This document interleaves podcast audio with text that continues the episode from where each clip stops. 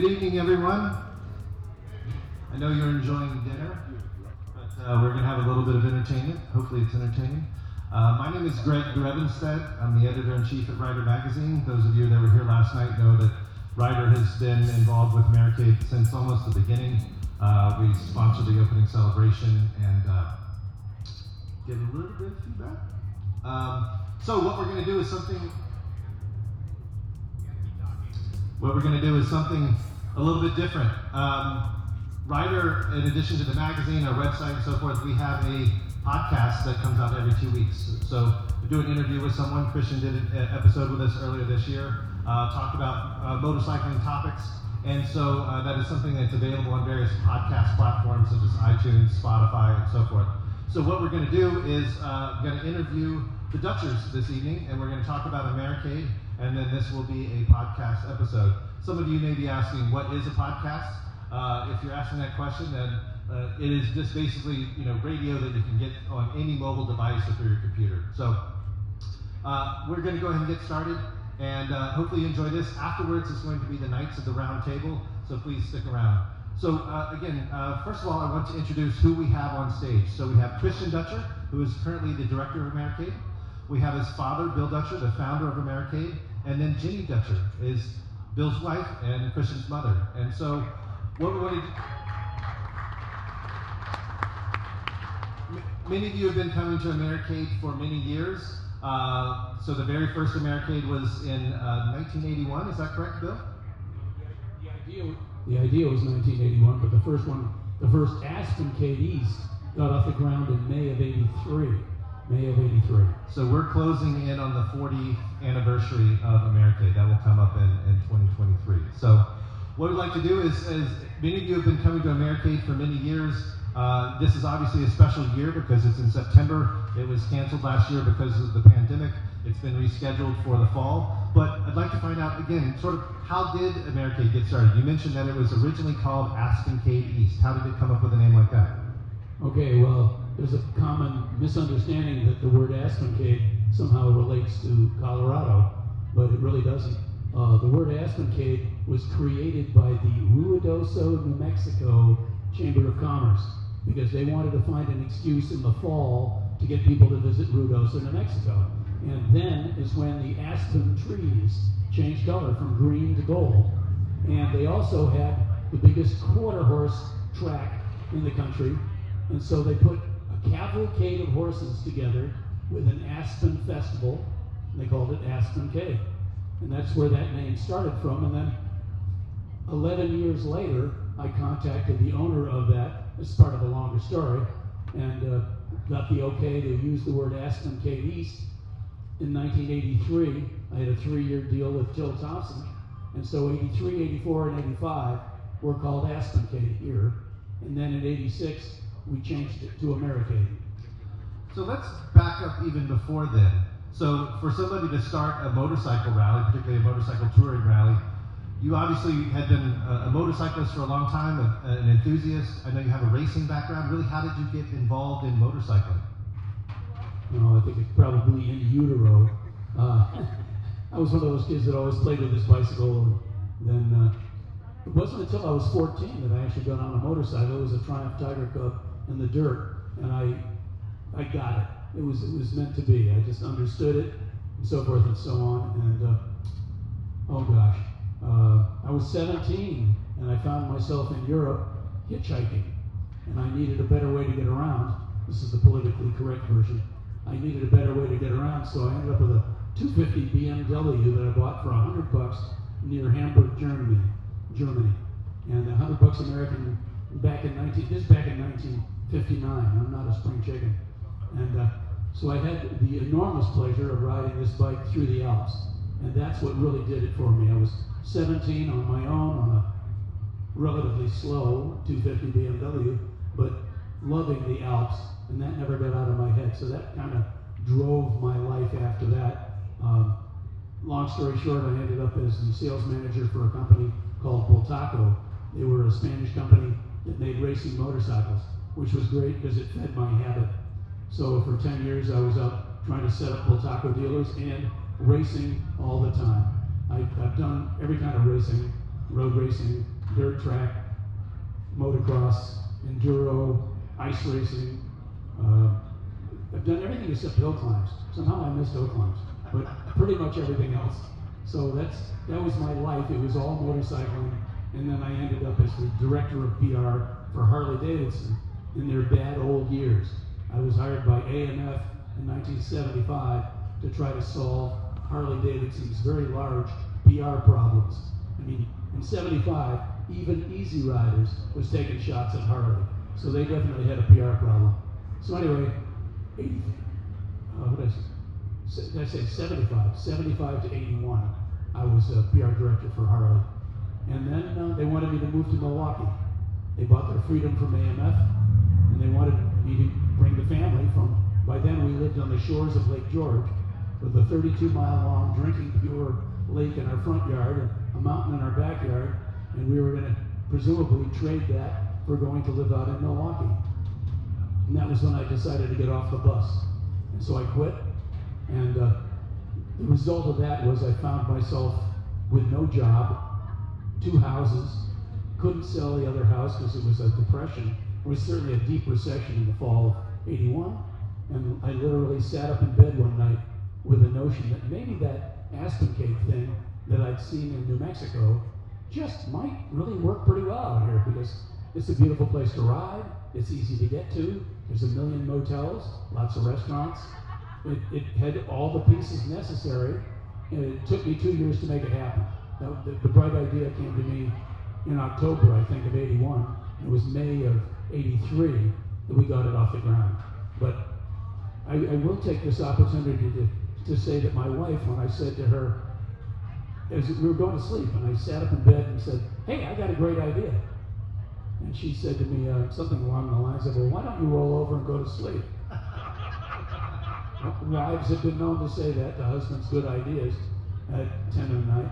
So, with that encouragement, I went down the hall and called the organizer of the Aspencade out in New Mexico. I'd met him, it was my job to know everybody. And turned out the timing was right. He wanted to leave Ruidoso. He was divorcing his wife of 30 years to marry some woman who was a judge in San Diego. And they'd sold the convention center out there to Texas Governor John Connally. Yes, that same Texas governor that was in Kennedy's car when Kennedy got assassinated. He and a bunch of uh, backers were buying the, the, convention center to turn it into condos. So Till was sick of the whole thing, and my timing was perfect. And the moral of that story is luck. Luck is a big deal. Timing is a big deal. But that worked very well for me. Right on. Now, Ginny, I'd like to ask you, what was it like in the early days of starting Americade? The idea of, obviously, you already lived here in Lake George. It's a beautiful place.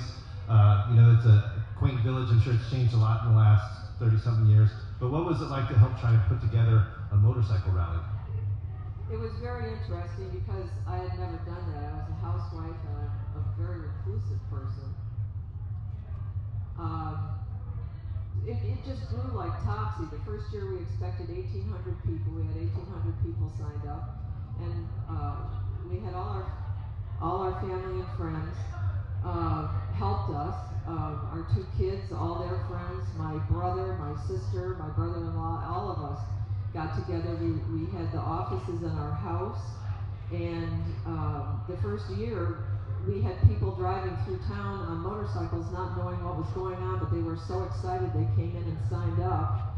It was it was just really it was fun. Bill had a lot of uh, really internal knowledge about how to put mailing lists together, and he had contacts with the manufacturers, and it just it just grew, and it was it was fun actually. It was exciting, and in the early days there were a lot of characters. Women women didn't ride motorcycles very much. Any woman who rode a motorcycle was considered odd. And we had, uh, I think, two women's groups. One was Women on Wheels, um, and that was run by an old woman named Louise something or other. She was a real character. And then there was uh, the Motor Maids. And um, trying to th- think. Yeah, some of the original members of the Motor Maids. Um, and when they came through, it was interesting. Also, people didn't have that many tattoos. now tattoos are everywhere. But we, I remember one time a woman came through and she had tattoos of her two daughters who were with her on her arm, and we all thought that was absolutely fascinating. I wish I'd kept a diary because we had so many more interesting, odd characters who rode motorcycles then. Well, and how was the village of Lake George and the local community? Were they receptive to having motorcyclists come into town? Well, Bill, Bill will tell you that side of it. I, I'll tell you as well, but he, he, he has the better stories. Okay. Uh, when I pitched the idea of a motorcycle convention in Lake George Village to the mayor, the mayor, Bob Blais, who's still a mayor, by the way, he's the longest serving mayor in the United States. But before he had become mayor, he was chief of police in Lake George, and he had picked up some bleeding bodies outside a bar in the center of Lake George Village when some, I don't know if they were Hells Angels, but there was a, a gang fight there. So that was a big deal about 10 years before, blood on the streets in Lake George. So here I come in knocking on the door saying, hey, how about a nice motorcycle convention? And he knew he had a sales job with the uh, town council to sell the idea, but I was able to convince him, and uh, they, they got behind it tentatively. A lot of businesses were not open the first year. They were, you know, they, they were scared, and uh, they very quickly discovered to get unscared because the, the, the crowd that arrived was not what they feared, and in fact was a generous, high-tipping, fun crowd to have there. Well, and so Christian, I'd like to ask you. I mean, you basically grew up with Americade. So what was it like to be, you know, young and your parents decided to start this motorcycle rally? What was that like? Was very exciting. I, you know, I was, I think I was 14 when it happened, and as Ginny noted, it was just all hands on deck. Great excitement, and having never experienced, none of us have, having never experienced before, the gates open and people just start flooding into the room, and there's great excitement, and they're wondering what are they going to do. They've never seen this area before. We're tearing tickets. We're running out of tickets. We're making more tickets. So it was just, you know, the, the thing that my parents always said was like throwing a party, and everybody came. You know, not half the group, everybody came, and it was fun uh, just trying to make it work. It was, uh, you know, it stressed the system in a very good way, and we were all focused on let's just roll with it and see what we can do to make sure that everybody has a good time.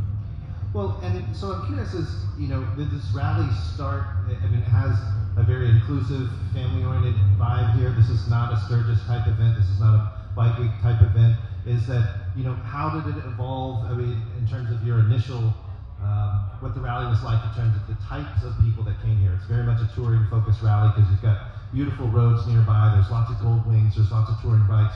There's not necessarily a lot of loud sport bikes and things like that. So, how did that sort of evolve over time? to some degree, it was a natural evolution because Aspencade had become a touring rally. It was heavy on the Harley dressers, the Honda dressers, and what have you. Um, so by picking up the name Aspencade, we carried that flavor with us. But also at that time, all the Japanese manufacturers were trying to get into the touring market. You know, Honda had the Goldwing, but here comes Suzuki with the Cavalcade. Here comes uh, Kawasaki with the Voyager. Here comes Yamaha with their venture, thank you. Um, and, and everybody was getting into it. The Vetter fairing it was being put on all sorts of motorcycles, and people were discovering that they could tour long distances. So it was a developing market. That worked well. But to further answer your question, uh, it was not by accident that I had the first thing listed on the schedule as worship services for the, by the Christian Motorcycle Association, because that was another one of my ways of communicating to the market that this may not be the uh, drunken brawl that you might be presuming it might be. So uh, we were we were pretty straight the first few years. We were we keep stay a mile away from alcohol.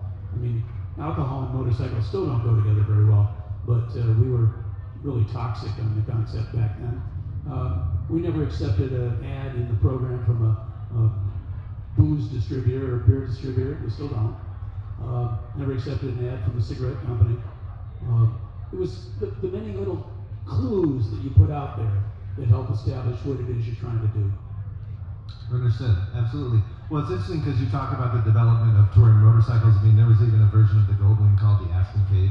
You mentioned the, the Cavalcade. I mean, there are Um, and also, uh, me working for Rider Magazine, it was started in 1974. I know you have a long relationship with Dennis Rouse, the founding publisher, with Mark Tuttle, who was the editor in chief for 32 years, our longtime national sales manager, Joe Saluzzo. I mean, these are old friends of yours, uh, people that are contributors over the years.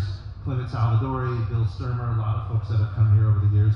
And so it's, it's natural that Rider and Americade have had a, a supportive relationship over the years because you know we can come here and we can ride in a different part of the country. We can meet a lot of people that read our magazine and enjoy this sort of experience. Uh, so yeah, it's actually it's been really nice.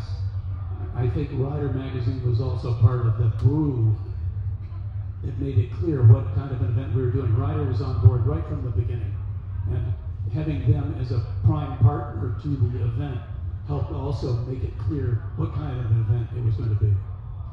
Well, so how has it evolved over the years? I mean, you was talking about how you know Christian was just saying that uh, that you had it was very popular from the beginning, but how has it evolved in terms of all of the activities? I mean, you couldn't have an Americade that you have today in the very beginning. So is it through the feedback from the, the rally goers, the, the events that you've added and so forth? How's that, that evolved over time? Yeah, you named a major part of it. We always provided questionnaires to all our attendees, a long legal sheet of paper with about 50 different questions on it. We got a surprising high return. I mean, we got maybe 15, 20% return on something where people actually had to, had to write. I know, that's with a pen or a pencil, you know, that thing, the thing we used to do. And uh, we'd get the feedback and we'd digest it very carefully, see what people liked and what people didn't like. And it, it was like the speedometer, you know, you looked in the speedometer and decided, okay, this is a, a good thing to do or not a good thing to do. We would have questionnaires that would come back and we'd have a complaint. We'd have maybe, out of 30 questions, we'd have maybe 15 complaints. We'd have 15 complaints.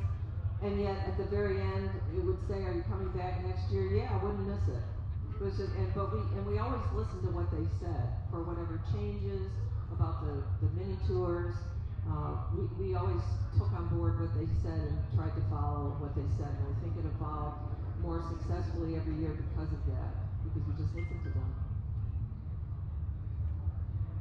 I'd like to add that Bill and Ginny truly wanted to establish that, that personal touch so that when they, you know, the first group that they would see would be the registration people when they would come in, and they so often, especially in the early years, they knew many of their names, and there was this personal connection between Ginny and the staff and the people coming in uh, for years, and that's still true to, to, some degree, but it's grown so much that it, you, you lose a little bit of that. But that was something that was very intentionally and naturally cultivated by them, and Bill the same way. You know, Bill, they've always made it never about them, and it's always about making sure the event is tailored to the people and, and, and their feedback. Well, I mean, as anybody knows that you know, repeat business or repeat customers is uh, the lifeblood of any successful organization or company. So having people come back year after year, this is where people that I know it's traditionally the first week of June, so people know exactly when it's going to be. They can plan, you know, to take that week of vacation. Uh, they may have favorite places where the hotels they stay in, or restaurants they eat at campgrounds, uh, people meet friends that they may only see during a Americade. I mean, that is, I think, is part of the success of a rally. It's really, it's about the interaction that people have, whether it's in some of these social events or guided rides or something like that. It's, it's not just the riding. If it was just the riding, that would be one thing, but it really has to be the people. And so people that run the organization, I know, how many volunteers do you typically have during an Americade event? Well, in years past, when the event was more spread out, we had nearly 200 volunteers, but trying to keep track of 200 volunteers and keep people happy is it's a fair challenge. I was going to comment about the timing in the first week of June. The first few Aspen Aspencades were in the middle of May, and I guarantee you the feedback that we got on the questionnaires uh, included this one I'll never forget. It was from a guy I'd actually worked with at AMF who came up here, and he went on the Lake Placid tour and he was dressed properly for Lake George Village and went up there, and it actually started to snow, and he had to check into a motel in Lake Placid and wait for the snow to pass. So, needless to say, we got the message loud and clear that we should slide it a little later in the season.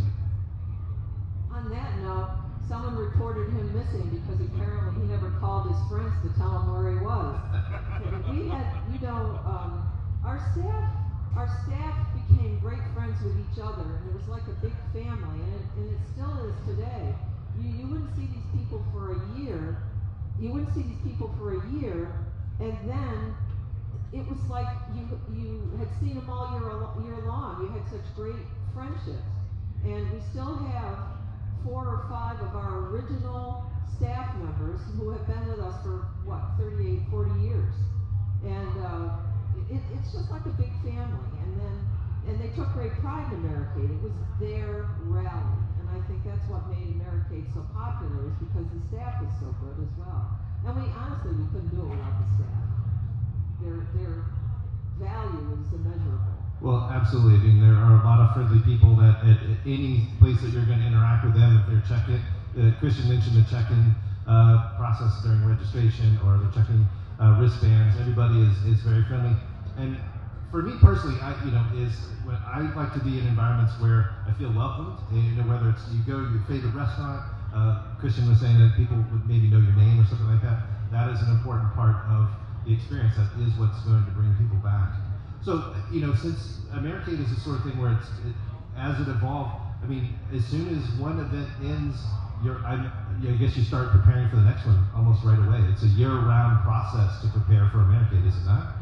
Well, and that has been the challenge that Christian has had to deal with because he had to make the decision back in December whether we were going to have an Americade in June or not. And I'll give the mic to him because it was his decision and it was a very tough decision.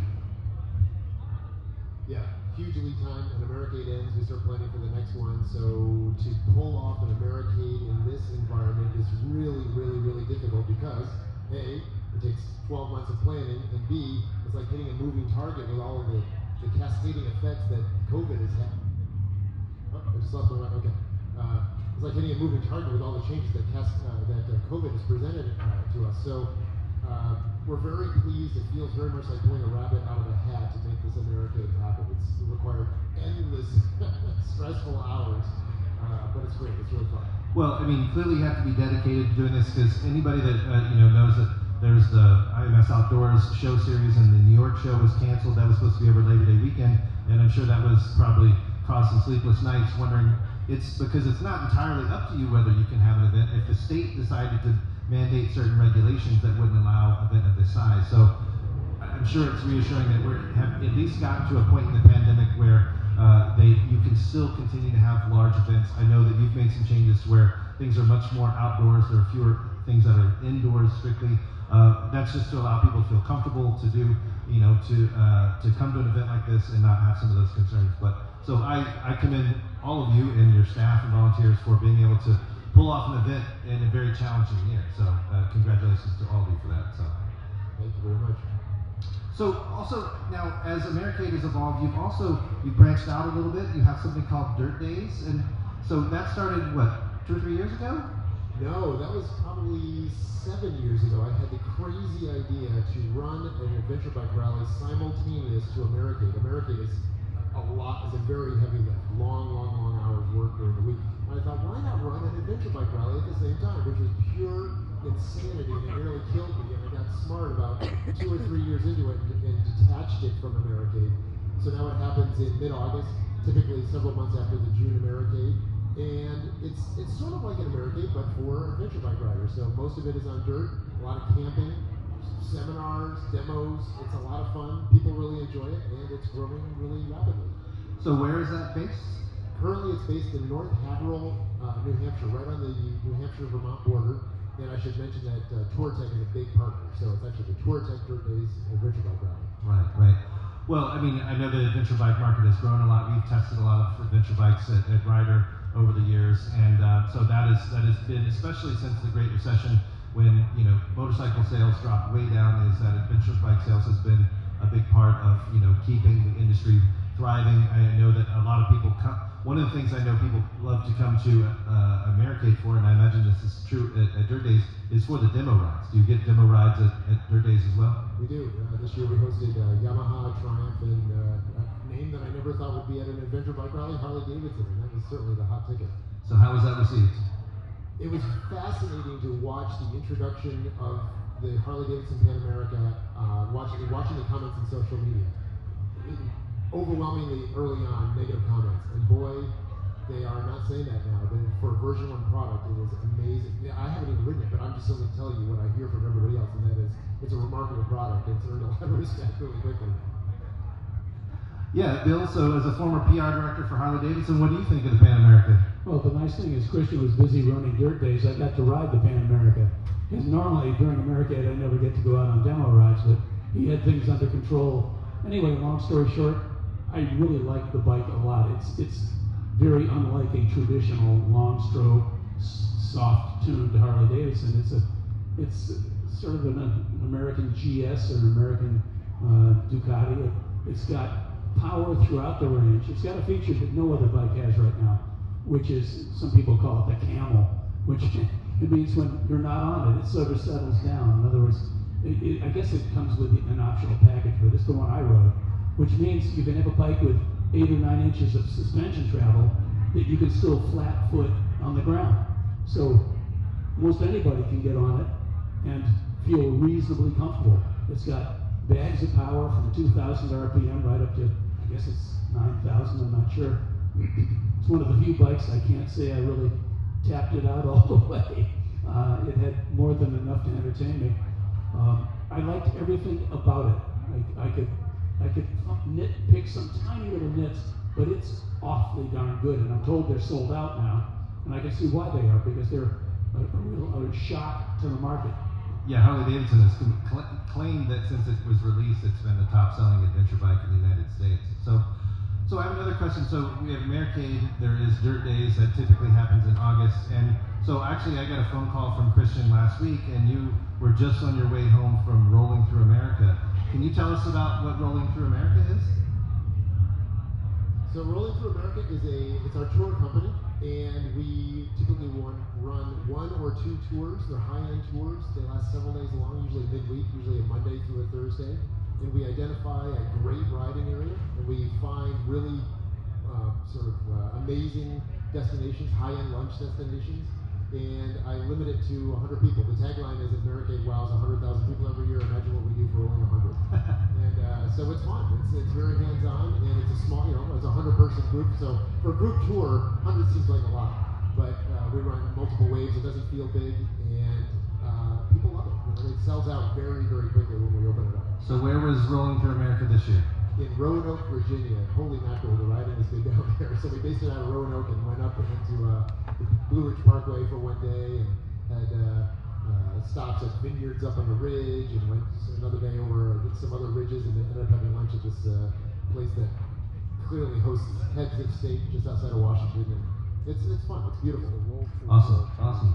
So uh, some people here may know that you know Rider has had contributors from all over the place over the years, and one of them was was Bill Dutcher himself. You wrote an article and have some photographs from what was a bucket list trip. It would be for a lot of people, but I know it was partly because your sons were involved.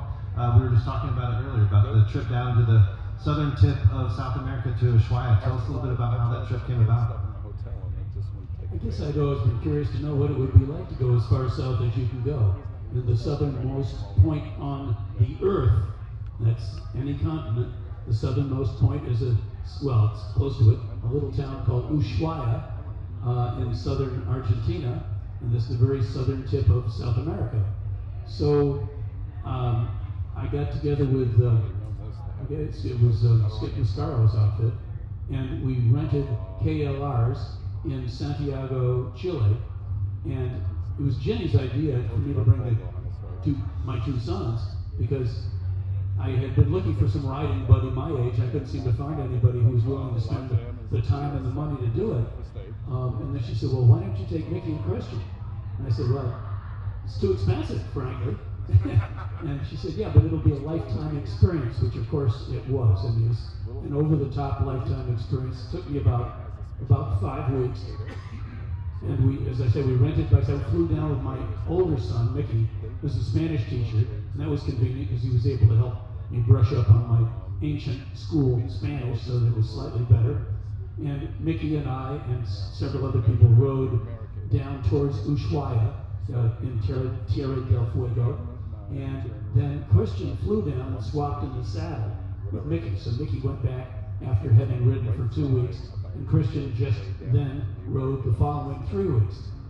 And uh, when we got down to Ushuaia, he and I got a gleam in our eye and thought, I wonder how far you can really go if you get on dirt roads. So we found, I mean, there's a lot of dirt roads that took us down there, but I'm talking real secondary roads. And we found a place that is pretty much as far as you can go under any conditions. Uh, and it was, it was it was more meaningful to me than I expected because when I took a picture of him against this rusty lighthouse in the middle of nowhere, I actually choked up. It was I'm choking up. Christian, what was it like doing a trip like that with your dad? Uh, I was, I've had so many experiences with my dad riding a motorcycle, not not exotic like that, that are just amazing. Just because my father, know, my father's sitting beside me at 80 years old and still rides like a bat out of hell. I mean, you can believe that if you have to.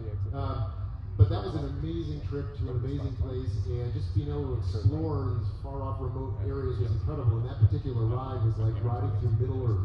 You picture those early scenes of that movie of uh, Lord of the Rings.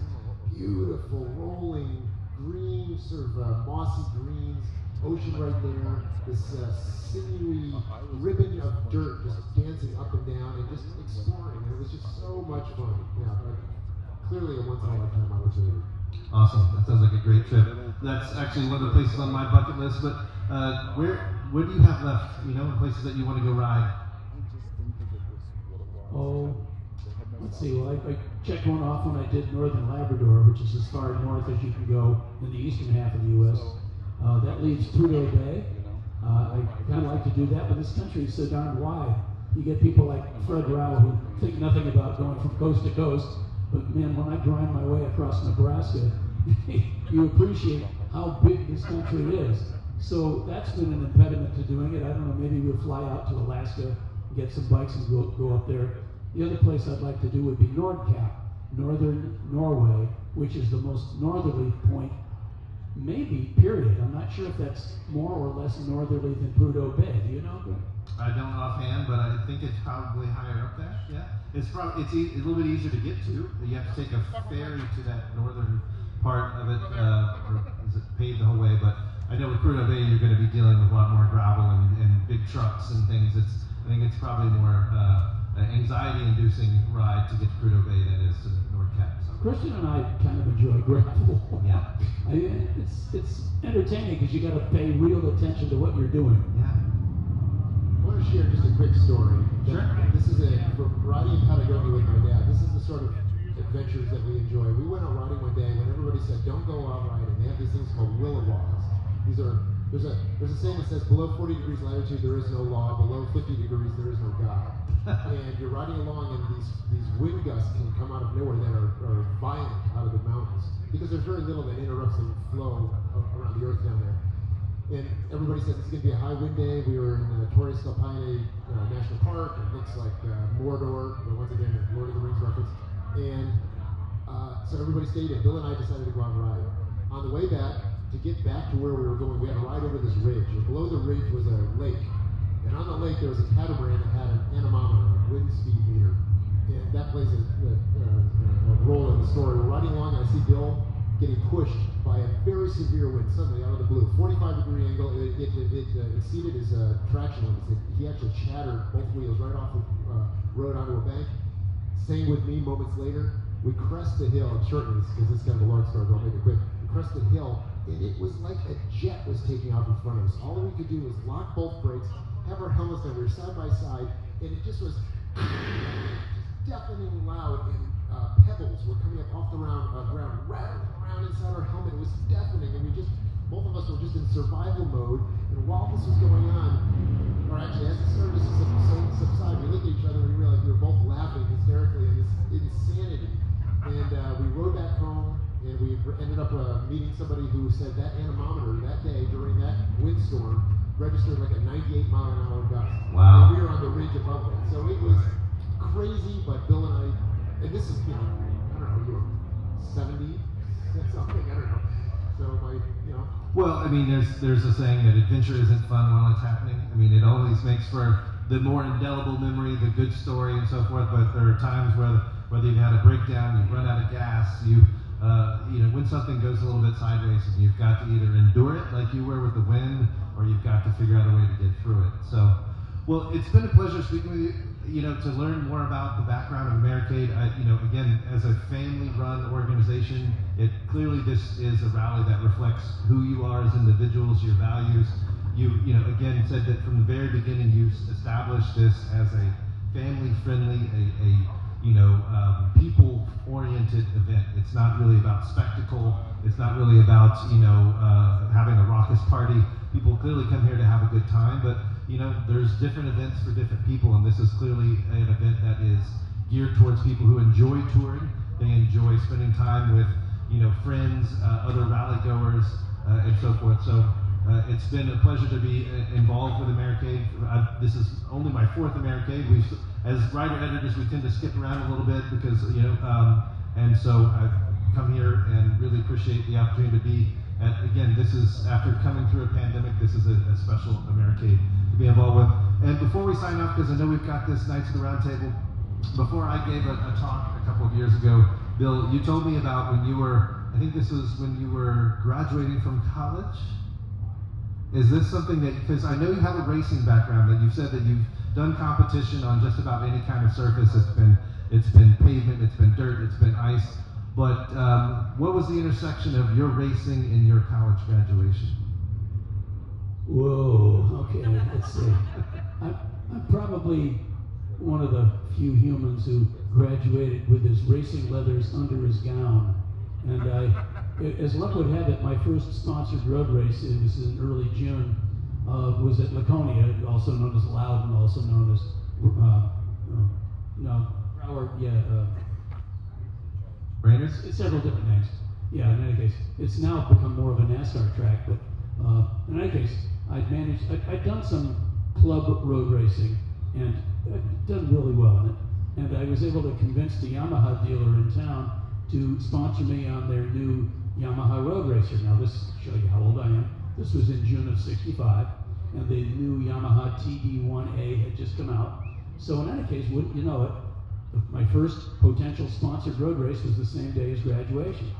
So I, got, I had my road racing boots on. They were black. I got them all shined up, and I got I had one-piece road racing leathers. So I just tied the arms around my waist, and I just looked like a portly student getting his diploma.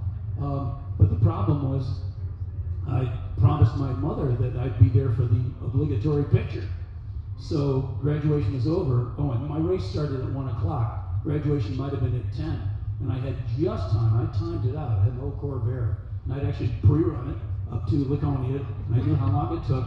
But I was wasting time looking for my parents, and I never did find them. Turned out they'd had a fight. They were a very dysfunctional couple. But I'm still married to wife number one, amazingly enough. she's she's got to be special. But anyway, so um, I was late getting going, and I leapt in the car, roared up there, got into a bit of a struggle with the AMA executive at the, at the gate. I'm being kind calling him an executive. Chewing on his cigar, telling me that there was no need for a rush. And I could hear my the bikes on the line, and they were, they I know they're getting ready to start. In any case, long story short, while I'm arguing with him, they go off, they start. And in fact, Kevin Cameron, I don't know how many of you read Cycle World magazine, but Kevin was a classmate of mine, and he was pushing the bike back into the pits, and I come running down there. I'm here, I'm here, I'm here. And I tried to zip my leathers up, and they got stuck around my belly button. And it was a hot day. I figured the heck with it. Um, you know, the air cooling will feel good. Stretched out on the bike, and I, I had a good helmet fortunately, because the way the story goes. Um, I, I, was doing pretty well, actually. I, I, started a lap and a half late, and I, I, managed to unlap myself, which means I was faster than the leader, but there was no way on earth I was going to catch him on. I think I passed him maybe on lap 12, and it was a 20 lap race. It was mathematically impossible for me to even finish in the top 10, but I was so juiced up I didn't feel it. I didn't think about that part. I was just thinking about every corner. Anyway, to make the long story short, I wish I can't do. Um, about lap, maybe lap 14, I felt like I was being stabbed in the back a bunch of times. And I realized that my leathers had been open. It's apparently scooped up some bees or a wasp or two, and they were stinging the heck out of my back. So So I had this moment of decision about do I leap on the brakes and roll on the ground or just suck it up. so I sucked it up. And that may or may not relate to what happened a couple of laps later when I was trying to go. There's an S certain S bend. In an S turn, when you're trying to get through an S turn fast, you want apex late on the first part of it because that sets you up properly for the next part of it. So you want to come in high and late and then come down. Well, unfortunately, somebody was on my line. Unsurprisingly, there was bikes I was passing. So I had to come in down low, and there was that moment when I thought, I'll bet I can pull it down just a little bit more. Because usually with a road racing bike, for example, if the tires are overinflated, they will chatter when you're about to break loose. Or if they're underinflated, they have kind of a muddy feeling, kind of a Eberhard Racer Scroogey feeling. I hadn't felt either one, so I had reason to believe, oh, I can pull it down a little further. Well, bucket on the string, off I go, 105, ground sky, ground sky, ground sky, ground sky. And this becomes a long story, but I'm lying there wondering if I'm dying, thinking to myself, well, I'm not groaning. It doesn't hurt. This is what dying's like. It's not too bad. And then, then I became concerned about how many parts of me were spread all over the hill. I'd never crashed at any speed vaguely like this, maybe 45 or 50. And so I did, was doing an inventory. I'm really shortening this story, believe it or not. Take, I'll tell the story, all right. So I'm taking inventory. I'm lying there, and the corner workers are coming down, and you can hear, yeah, Lasto, son, help is coming, help is coming. That's not what you want to hear when you're lying there. And, and so I'm taking inventory, and I get my legs, I can feel feet touching each other. This is good. I can't see anything. Everything is a red haze. And that's got me really concerned. But I seem to have legs, and the knees are touching. This is good. Okay, see the hands work. Yeah, I seem to have a torso. Let's let's take a chance and see what's going on up here because everything's red. This can't be good. So I get up to my neck, and it's really sticky and heavy. And I had been an English major in college, enough to read Moby Dick when they used to harpoon the, the white whales, and it would always be this thick, heavy lung blood. So I got I got this in my head. Oh man, I must be grievously wounded, man, because I got that, that I guess I see red, and I got a sticky feeling on my neck. This cannot be good. And now, well, okay, let's see what's going on with my eyes. And I, I swear to God, I was afraid I was going to encounter like snail eyeballs hanging down around my cheek somewhere because I'm reaching up like this, trying to see where are my eyes. Are my eyes in the socket? Because I can't see. Everything's red. And I get up there and there are things in the socket. This is good. Well, why the heck can't I see? And about that point, oh, when I'm hearing the, the ambulance wailing in the distance, and my knuckles drag across the inside of the face shield, and there's these faces looking down at me. It seems that the last flip I took was like a bucket loader and shoved all this red mud up inside my face shield. and I was dingy enough, and the sun was out. That's why I couldn't see. So long, long and short, I only have a little scar tissue on one elbow. The bike was messed up pretty badly, though. Right on. Well, that's quite the graduation story. So, again, Bill Dutcher, Ginny Dutcher, Christian Dutcher, everybody give them a round of applause, please. Thank you very much. If you've enjoyed listening to the Rider Magazine Insider podcast, please subscribe, leave us a positive rating, and tell your friends. We also encourage you to visit ridermagazine.com, where you can get the latest in motorcycle news and reviews and sign up for our free weekly newsletter. You can also subscribe to print and digital editions of Rider Magazine, which is published 12 times a year. Thanks again for listening.